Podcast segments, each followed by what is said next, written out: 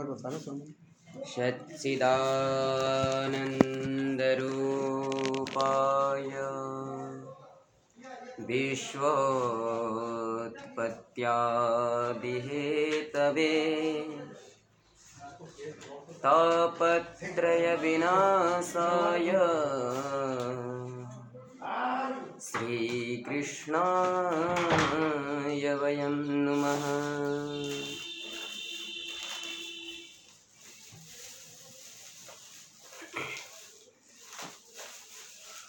मिठाई खाना है आपको?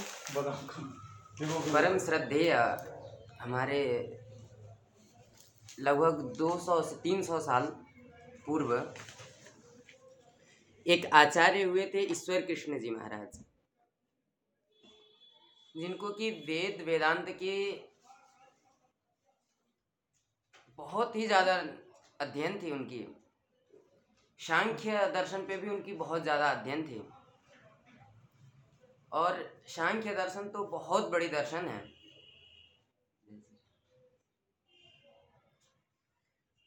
और इतने अल्प काल में इतने सारे लोग अध्ययन नहीं कर पाते हैं। तो इसी को मद्देनजर रखते हुए इसके समाधान के लिए उन्होंने एक सांख्य कारिका नाम करके उन्होंने पुस्तक का भी रचना किया है, रचना की है। और उस पुस्तक में उन्होंने सबसे पहला श्लोक लिख रहे हैं कि दुख त्रयाभिघाता जिज्ञासा तदपघात के हेतु। इन हमारे मनुष्य शरीर में तीन प्रकार के दुख होते हैं, तीन प्रकार के कष्ट होते हैं। और इन तीनों प्रकार के कष्टों के निवारण के लिए इन तीनों प्रकार की कष्ट, निवारण कैसे हो और हमारे जीवन में सुख कैसे मिले? क्योंकि हम लोग जो भी कार्य कर रहे हैं, वो सब कुछ हम लोग अगर देखा जाए तो सुख के लिए ही कर रहे हैं, सांसारिक जो भी कार्य हम लोग करते हैं। तो उन्होंने ऐसे तो बहत्तर श्लोकों में सांख्य कारिका का रचना किए हुए हैं। लेकिन उसमें से कुछ श्लोकें हैं, जो कि सिर्फ़ सुख को लेकर ही उन्होंने वर्णन किए हैं। और जो सांख्य मत में होते हैं वो सांख्य मत वाले कहते हैं कि सबसे इस संसार में कुछ साध्य वस्तु है, या जो हमें चाहिए, वो होता है सुख। और दर्शन सारे सुख के ऊपर ही लिखे गए हैं कि वास्तुतः सुख कैसे मिले हमें। और हम लोग भी साधारण जीवन में भी जो भी कार्य करते हैं, वो सुख के लिए ही करते हैं। और श्रीमद् भागवत महापुराण में भी पहले ही श्लोकों में, महात्म्य के पहले श्लोक में ही वेद व्यास जी कह रहे हैं कि दुख त्रय विनाशाय श्री कृष्णाय वयम नुमः। कि तीनों प्रकार के दुखों को नष्ट करने वाले हों। ऐसे श्री कृष्ण भगवान को नमस्कार कर रहे हैं। इसका मतलब क्या है? कि वो भी जो सुख देने वाले जो प्रभु है, उनको नमस्कार कर रहे हैं। मतलब कहने का तात्पर्य ये है कि वो भी सुख की इच्छा की कामना करते हुए उन्होंने भगवान को दुख त्रयाभिघाता से संबोधन किया। तो यहाँ पे एक प्रश्न उठती है कि वास्तुतः सुख क्या है? किस प्रकार के सुख? क्या गाड़ी गाड़ी घोड़ा जो मिल जाता है वो सुख? या फिर कुछ हम लोगों को खाने पीने से जो तृप्ति मिलती है उस प्रकार के सुख? या जो आनुश्रविक जो कि हम लोगों ने केवल श्रवण किए हैं, जैसे स्वर्ग आदि की सुख। स्वर्ग आदि की सुख किस प्रकार की होती हैं? तो कहते हैं वहाँ पे बहुत अच्छे अच्छे सरोवर होते हैं। जो भी हम लोगों ने श्रवण किए हैं अभी तक वहाँ पे किसी प्रकार के वृद्धत्व नहीं है। भूख प्यास नहीं लगती हैं, अप्सराएँ होती हैं, या जो भी हम लोगों ने श्रवण कर रखे हैं, ये सब सुख। के किस प्रकार के सुख के लिए हम लोग परिश्रम कर रहे हैं? यहाँ पे ये सबसे बड़ी प्रश्न है। अगर कुछ दिन के लिए हमें ये लगता है कि चलो हमारे पास गाड़ी आ जाए तो हमें सुख मिल जाएगा। फिर गाड़ी के लिए हम लोग बहुत प्रयत्न करते हैं, बहुत कष्ट करते हैं। और किसी भी तरीके से ईएमआई पे लोन पे, किसी भी तरीके से या फिर परिश्रम करके, धन एकत्रित करके और गाड़ी खरीद लिए। बहुत सुख मिली आपको। हमें बहुत सुख मिलता है। और उससे भी ये रहता है कि जब हम लोग किसी को दिखाने को जब मिलता है, जब लोग को हम अपने पड़ोसन को किसी को दिखा के जब चलते हैं कि चलो हम गाड़ी से चल रहे हैं, तब और ज़्यादा सुख मिलती है। तो परंतु ये सुख कब तक रहती हैं, कितने दिन तक रहती हैं, ये सबसे बड़ी प्रश्न है। या फिर जो स्वर्ग आदि में जो मिलने वाले जो सुख हैं, जो हम लोग सुनते हैं, वो सुख कितने दिन के लिए हैं? जो गाड़ी आपने खरीदा, जिसने, जिस गाड़ी ने आपको बहुत ज़्यादा सुख दे रहा था कुछ दिन के लिए, उसी गाड़ी से हम लोग चल रहे थे, रास्ते में जाकर के कहीं एक्सीडेंट हो गई, अब सबसे ज़्यादा दुखदाई वो भी वही हो गया। सबसे ज़्यादा दुख को देने वाला भी वही गाड़ी हो गया। तो सुख हमें मिला ही नहीं उससे। कुछ क्षण के लिए तो हो सकता है हम लोगों ने सुख की अनुभूति की, परंतु फिर उसके बाद ये सब नॉर्मल हो जाती है। स्वर्ग में तो स्वर्ग में अगर ये जाने से लग रहा है कि हमें स्वर्ग में चले जाएँगे तो सुख हो जाएगा। तो स्वर्ग में भी जो इंद्र के पद पे हैं, उनसे जो नीचे पद वाले हैं वो ये सोचते हैं कि देखो, ये तो इंद्र बैठ, बन के बैठे हैं। हम लोग अभी नीचे नीचे पद वाले हैं। हमें भी अगर शायद ये इंद्र की पद मिल जाती तो हमें बहुत सुख मिलता। जो इंद्र के पद पे बैठे हुए हैं, उनको ये लग रहा है कि ये मेरा कब तक ये पद छीन, रह, रहेगा, इसका ही कोई गारंटी नहीं है। कब, पता नहीं कौन छीन दे क्योंकि स्वर्ग की सुख तो वास्तुतः वैसे ही है। जैसे कि हम लोगों ने धन की एकत्रित करके और बैंक में जमा कर लिए, फिर गए स्विट्जरलैंड, जहाँ भी, वहाँ पे गए आराम से, वहाँ से निकाल निकाल के खर्चा किए, उस समय तो बड़ी आनंद आई। लेकिन जब आपकी अकाउंट में जब पैसा खत्म हो जाएगी तो फिर कहाँ पे आना है? वहीं पे झर जाएँगे जहाँ से गए थे। इसी को प्रस्तुत करते हुए गीता में भी भगवान ने कहे हैं कि क्षीणे पुण्य मृत्यु लोकम विशंति जब पुण्य का क्षीण हो जाता है तो फिर इसी मृत्यु लोक में आना है। और इंद्र आदि को भी ये डर हमेशा सताती रहती है कि पता नहीं कौन हमसे ज़्यादा शतक क्रतु जो हो जाता है, जो सौ यज्ञ, अश्वमध यज्ञ जो कर लेता है, वो इंद्र पद को प्राप्त हो जाता है। तो उनको भी इस चीज़ को हमेशा भय लगा रहता है। या फिर कोई बहुत बड़े तपस्वी, अगर कोई राक्षसी दाना भी हो जाए तो वही जाकर के उनको भगा देते हैं, उनको उतार देते हैं। उस पद से और खुद जाकर के उन पर आक्रमण करके बैठ जाते हैं। तो वो भी वहाँ पे भी जाकर के उनको सुख नहीं मिला। वहाँ पे भी कहीं ना कहीं उनको कष्ट सता ही रही है।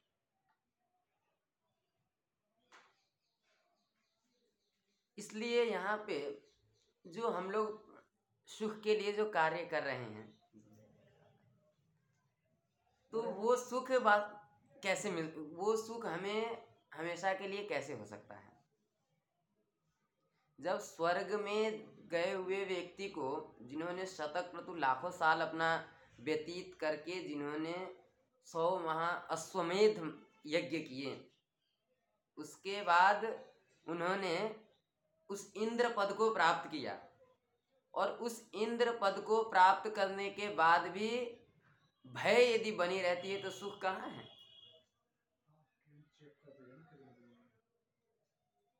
क्या लग रहा है हमें कि कहीं पे सुख है? किसी कोने में मिलने वाला चीज़ है? या कहीं मिल जाएँगे?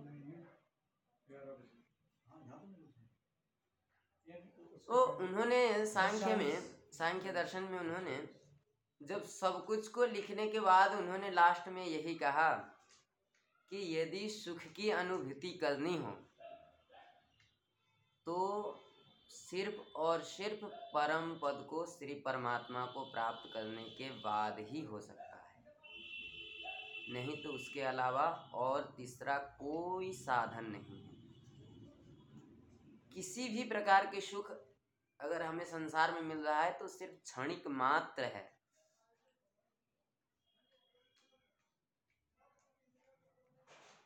और अगर वास्तुता कहें तो अगर इस संसार में रह के तो फिर करें क्या? अगर सुख मिलता ही नहीं है तो क्या जाकर के सब बाबा जी बन जाए? क्या बाबा जी बनने से सुख मिलेगा? तो फिर संसार कैसे चलेगा? बाबा जी भी नहीं बन सकते हैं, सबके सबको बाबा जी भी नहीं बना सकते हैं तो करे क्या?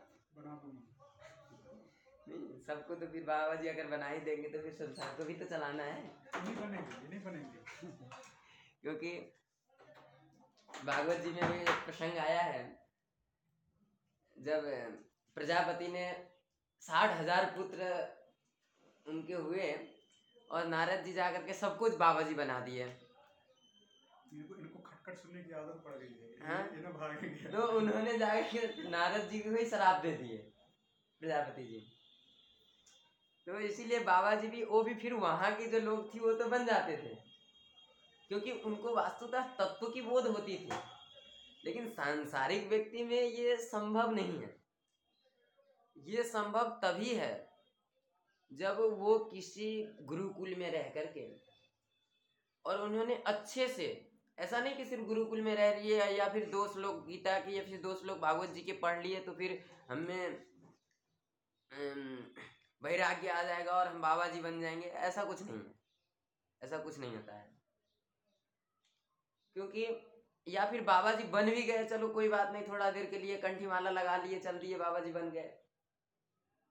फिर भी जब बाबा जी के भेष में भी हैं और अगर सांसारिक जो वस्तुएँ हैं वो हमें यदि सता रही है उसकी यदि प्राप्ति की इच्छा है ही है तो फिर क्या फ़ायदा उस बाबा जी बनने से? उससे अच्छा तो आप गृहस्थ बन करके और उस चीज़ चीज़ को यदि प्राप्त करो तो आप शास्त्र संबद्ध कार्य कर रहे हो। बन गए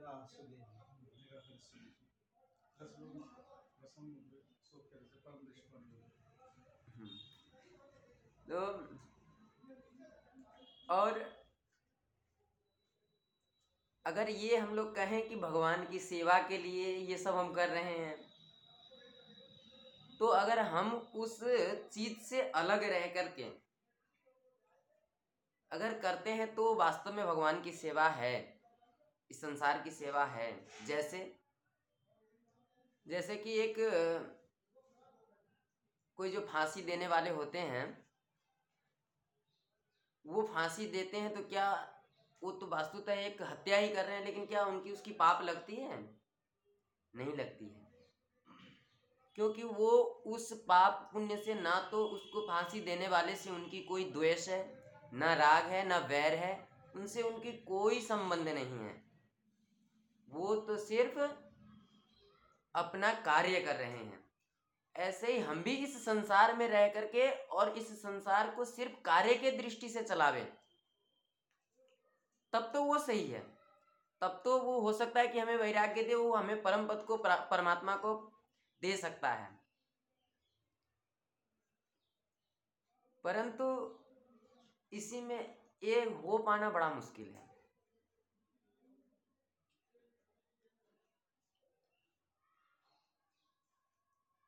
कि इस संसार में इस सारे भोग्य वस्तु को देखने के बाद, भोग्य करने के बाद भी हम परमात्मा में समर्पित रहें, ऐसा बड़ा मुश्किल है।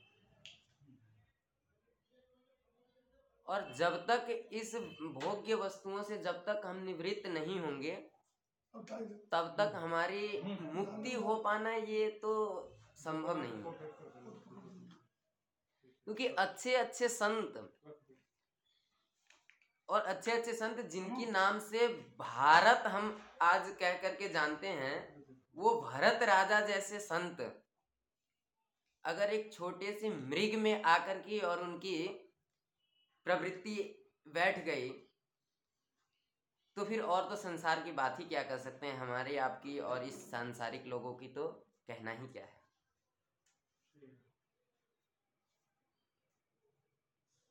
जो कि इतने सारे, इतने पूरे भारत वर्ष के उस समय तो ऐसा नहीं है कि सिर्फ़ इतना सा एक छोटा सा धरती का टुकड़ा हो और वो भारत तो ऐसा नहीं, वो तो सारे सृष्टि पे सारे सृष्टि के अधिपति थे। और इतने बार सारा सृष्टि को छोड़ करके, त्याग करके, जो वन में जाकर के तपस्या करने के लिए चले गए थे। तो ऐसा तो है ना कि वो साधारण पुरुष रहे होंगे। बहुत अध्ययन रही होगी उनकी भी। और बहुत परमात्मा में लीन रहे होंगे, तभी वो इतने सारे भोग्य वस्तु के जो सारे संसार पे भोग कर रहा है। हम तो एक घर बना लेते हैं तो सोचते हैं कि बाप रे, हमने कितनी बड़ी कार्य कर ली। और उन्होंने सारे संसार के अधिपति होने के बाद भी उन्होंने यदि सारा संसार को त्याग दिया, इस माया मोह को त्याग दिया, हमें गाड़ी, एक घर, एक बंगला, एक, अरे दस रुपया नहीं दे पाते हैं, किसी को नहीं त्याग पाते हैं तो घर बंगला को त्यागना तो बड़ी दूर की बात है। लेकिन उन्होंने इस सारा संसार को ही त्याग के चला गया, जो सारे संसार के राजा होने के बाद भी संसार को त्याग के चले गए तो कोई साधारण पुरुष नहीं रहे। और ना ही तो उनकी साधारण कोई किसी, इसी जन्म की सिर्फ़ कर्म रही होगी। कई जन्मों की उन्हीं, उनकी पुण्य रही होगी, तभी जाकर के उन्होंने इतने बड़े संकल्प ले पाए। और फिर भी इतने जन्मों की पुण्य होने के बाद भी, उसके बाद भी उनको तीन योनि फिर से लेने पड़े। तब जाकर के उनको कहीं ना कहीं परमात्मा की प्राप्ति हुई। तो हम आप तो बहुत एक साधारण से व्यक्ति हैं, साधारण से पुरुष हैं। परंतु यही है कि हम लोग कलयुग में हैं और कलयुग की एक बहुत बड़ी महिम है कि कलयुग में यदि भगवान कुछ ना कर पाए तो भगवान के नाम संकीर्तन भी अगर करते हैं, हम लोग प्रतिदिन करते हैं, भगवान को याद करते हैं, भगवान को समर्पित भाव से सेवा करते हैं तो ये भी एक बहुत बड़ी पुण्य है। पिछले समय में क्या था कि लोगों की उम्र भी बहुत होती थी। वैराग्य भी होता था, खान पान, आचार व्यवहार सब कुछ शुद्ध होता था। उसी अनुसार से लोग उतने सौ सालों तक तपस्या भी कर पाते थे, बच भी पाते थे।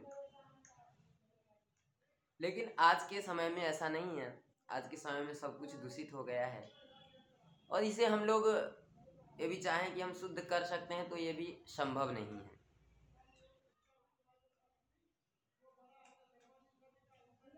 इसीलिए इस संसार में अगर हम लोग हैं, यदि सुख को चाहते हैं, परमात्मा को चाहते हैं, अगर इस संसार से निवृत्ति करवाना चाहते हैं तो हमें और कुछ ना भी कर सकें, किसी भी गृहस्थ आश्रम में हैं, या फिर हम जो भी अपने अपने कर्म को कर रहे हैं, उस कर्म को करने की, करते हुए ही यदि परमात्मा को याद करते हैं, या प्रतिदिन जो भी अपने गुरु मंत्र हैं, उनके उनके उपासना करते हैं तो अवश्य ही परमात्मा की प्राप्ति होगी।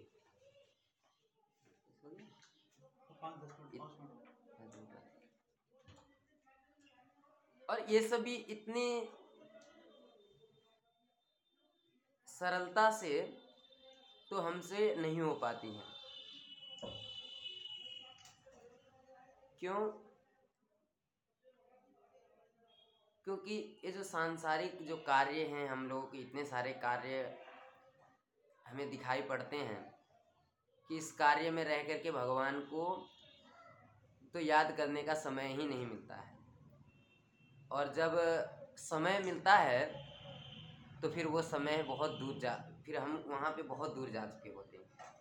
एक हमारे गुरुजी श्लोक सुनाया करते थे कि प्रातर भविष्यति उदिष्यति सुप्रभात।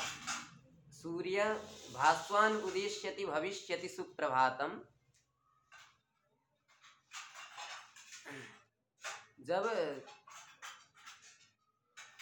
रात्रिर्गमिष्यति हसिष्यति, गमिष्यति भविष्यति सुप्रभातम।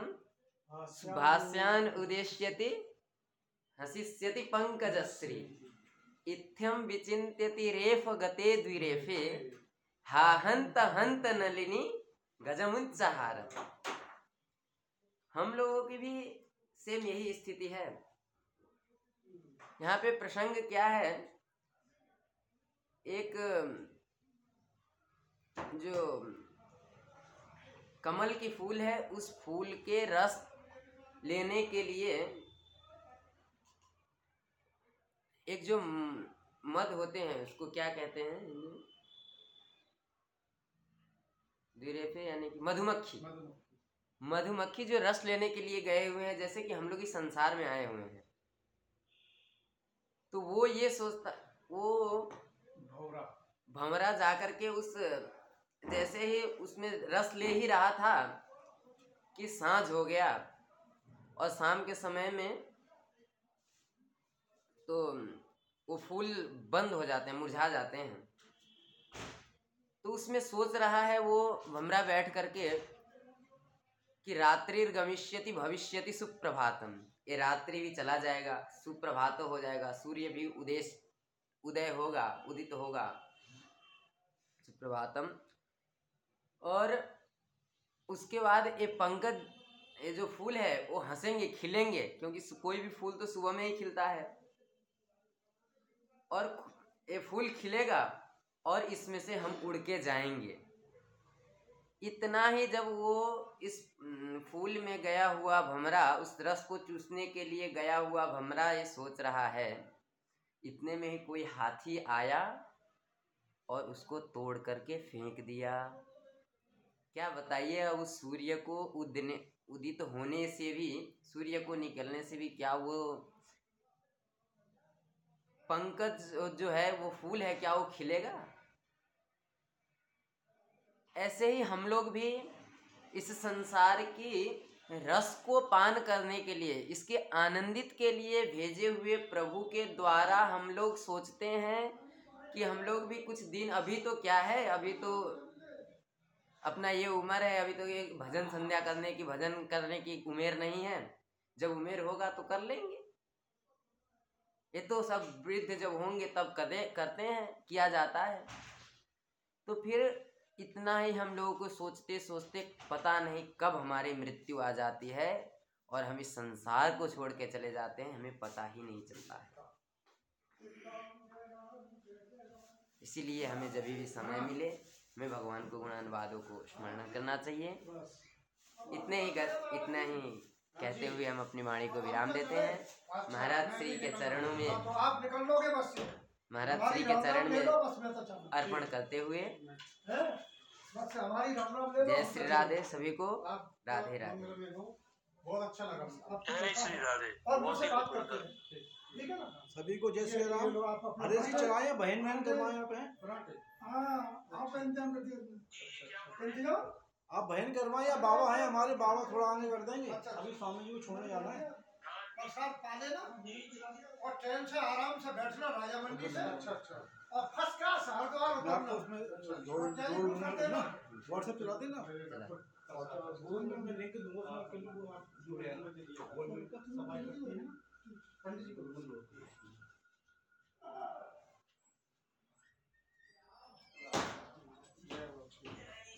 जय बाबा बस रहिए बस रहिए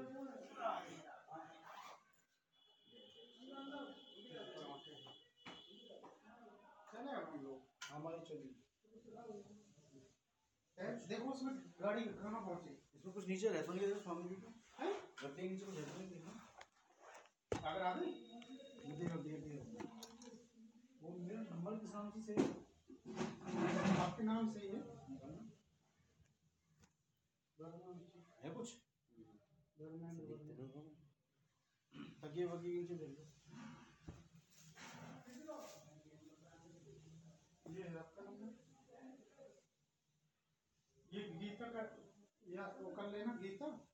पढ़ते पाठ करना, फिर ये अध्यक्ष जी को दे ये मूछा वाले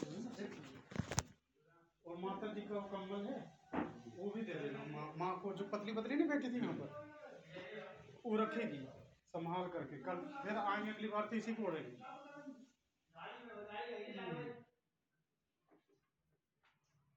कोई दिक्कत हो तो मुझे फ़ोन कर देगा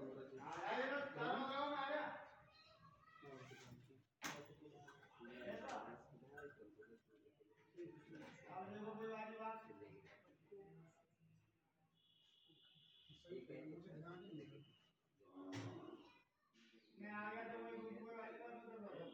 हाँ, नहीं, नहीं, कोई नहीं। ध्यान था। ध्यान था। तो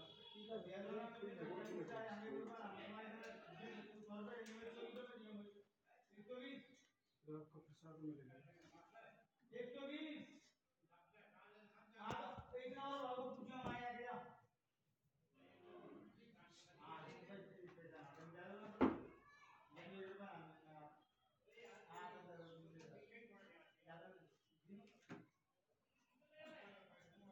मिठाई टाइप खाते रहना सब इसमें रखे हुए। ठीक है पपीता भी काट के खाते होगी।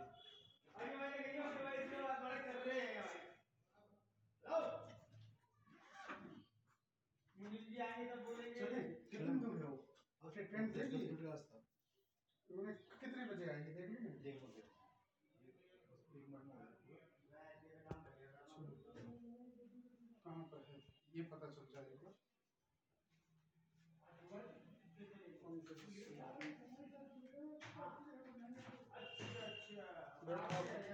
तिलक लगा दूँ आपको चोट तो नहीं लगे आपको?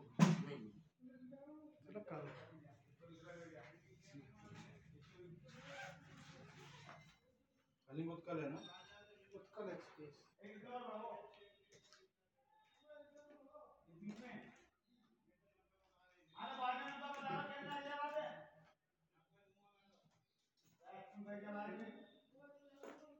मिल रहा चंदन है आपके पास कुछ? तिलक लगाने के बाद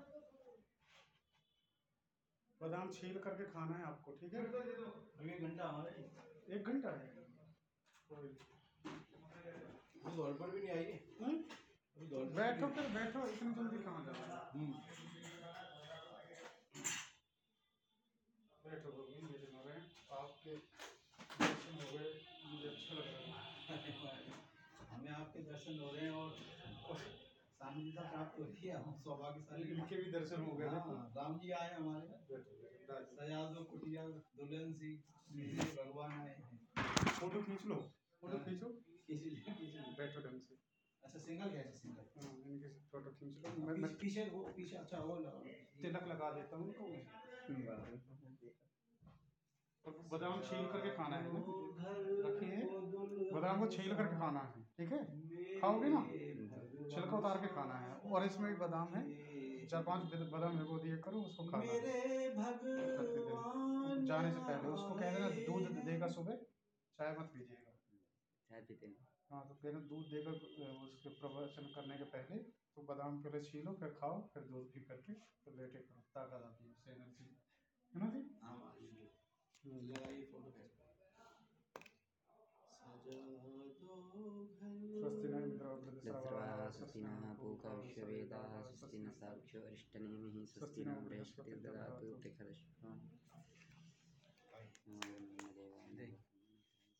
अभी तो खींचो अभी बढ़िया से है।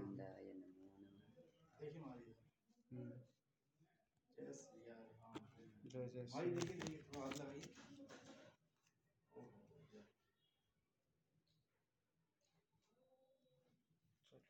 देवताओं की जय। अब खींचिए हम्म, आपके भी खींच के साथ? हाँ नहीं आप आपको मैं खेल ऐसे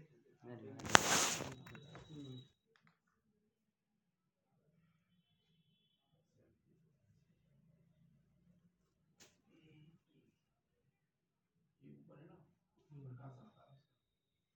हम्म, बहुत बढ़िया